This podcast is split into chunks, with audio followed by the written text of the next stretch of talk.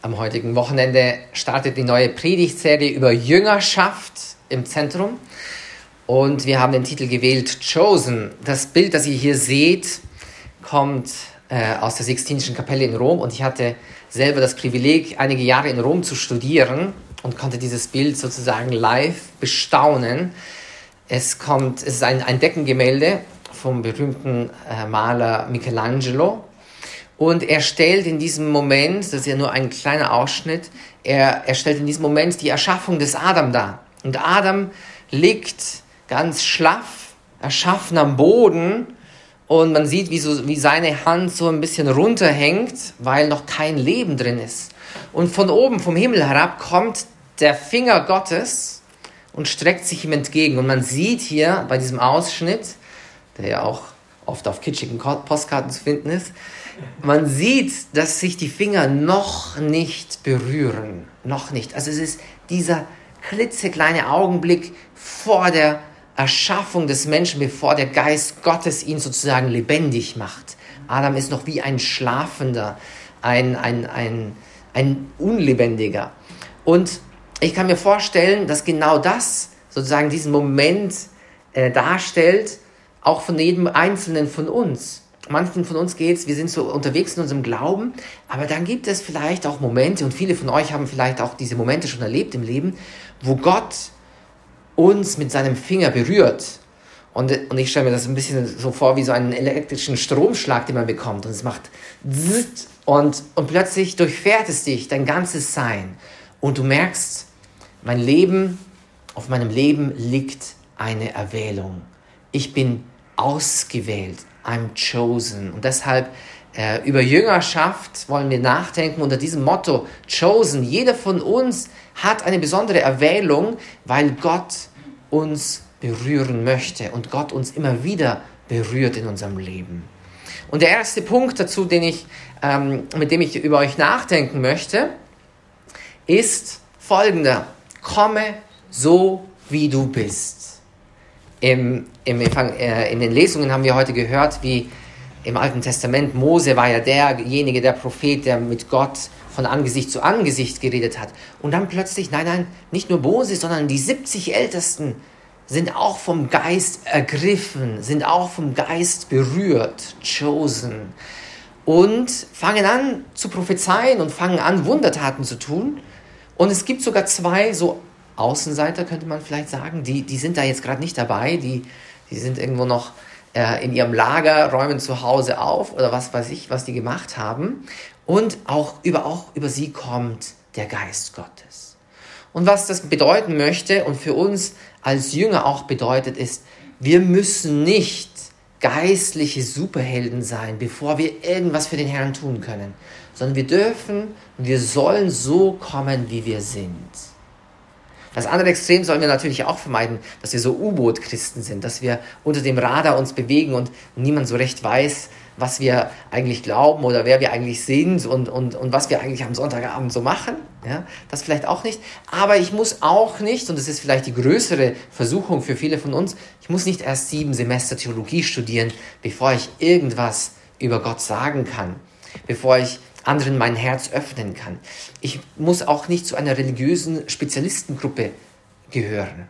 Ja, die heilige Mutter Teresa oder der heilige Johannes Paul II. oder vielleicht noch der, der Pater Georg und der Pater George und wie sie alle heißen, die Priester, die sollen das machen. Nein, komm so wie du bist. Du hast jetzt schon alles, was du brauchst, um ein Jünger Jesu zu sein. Warum? Weil er dich berührt. Und im Evangelium sehen wir eine ähnliche Szene. Die, die Jünger bemerken, da gibt es noch andere Leute, die, die heilen auch im Namen Jesu und die treiben sogar Dämonen aus im Namen Jesu und, und sie sind ganz empört und sagen, das darf nicht sein. Die, die gehören nicht zu uns. Und auch da wieder, wir müssen nicht zu einer religiösen Spezialistengruppe gehören, sondern alles, was wir im Namen Jesu tun, das heißt, wenn wir den Namen Jesu tragen als Christen, Jesus Christus. Das ist der Name, auf den wir getauft sind. Jeder von uns hier, der getauft ist, ist dazu befähigt, Jünger zu sein, so wie wir sind. Zweitens, deine Freunde haben ein Recht darauf, zu erfahren, was du erlebt hast. Vor einigen Jahren war ich auf einer Pilgerreise mit einer Gruppe von Jugendlichen, eine ziemlich große Gruppe. Und am Ende dieser Pilgerreise gab es so einen Moment, ich bin jetzt kein großer Fan von diesen Momenten, es war ein Moment, wo man Zeugnis geben konnte, wo man irgendwie erzählen konnte, was, was hat mich jetzt berührt in den letzten Tagen, was ist mir widerfahren. Und, und das Problem ist, man, man musste vorkommen ans Mikrofon und das heißt, diejenigen, die vorkommen und reden, sollten eigentlich nicht vorne stehen und reden, weil sie einfach viel zu viel reden und, und einfach von sich erzählen und, und ich weiß nicht was. Und diejenigen, die wirklich was zu sagen haben, trauen sich oft nicht. Ja? Diejenigen, die wirklich berührt worden sind, die trauen sich nicht. Und in dieser Gruppe war eine junge Frau, die ist mit, mit sehr großen Zweifeln und sehr großer Skepsis am Anfang dieser Pilgerreise mitgefahren.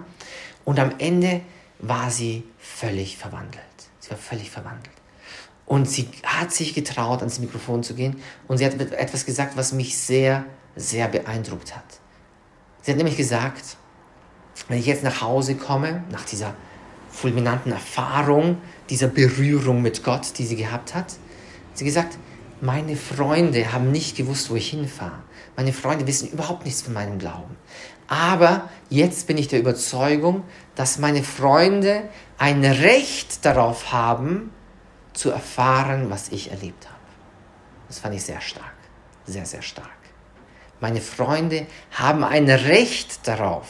Nicht nur so, ja, wenn es sich ergibt, dann, dann erzähle ich vielleicht mal ein bisschen was. Nein, sie haben ein Recht darauf, zu wissen, was uns in unserem tiefsten Herzen bewegt.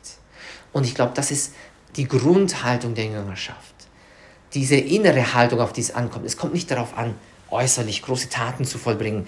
Es kommt darauf an, einfach von uns zu erzählen, Zeugnis zu geben. Die Erfahrung, die ich gemacht habe, so klein und unspektakulär wie sie sein möge, einfach zu teilen.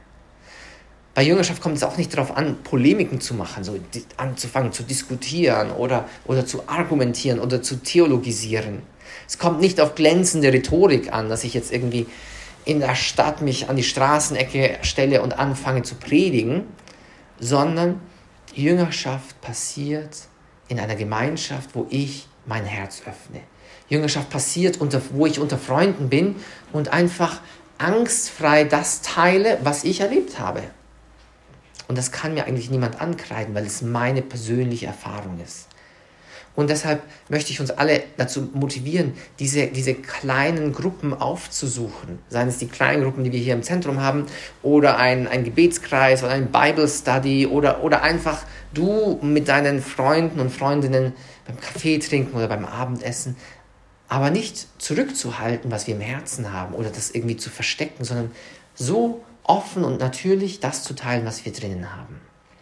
Denn wir sind von Gott berührt worden und unsere Freunde haben auch irgendwie ein Recht, das zu erfahren.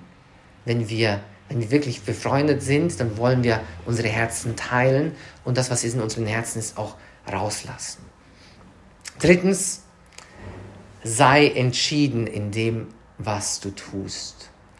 Diese Worte im Evangelium heute, die wir gehört haben am Schluss, die sind ziemlich, ziemlich herausfordernd. Wenn Jesus sagt, wenn dein Arm dich daran hindert, irgendwie in den Himmel zu kommen, dann hau ihn einfach ab.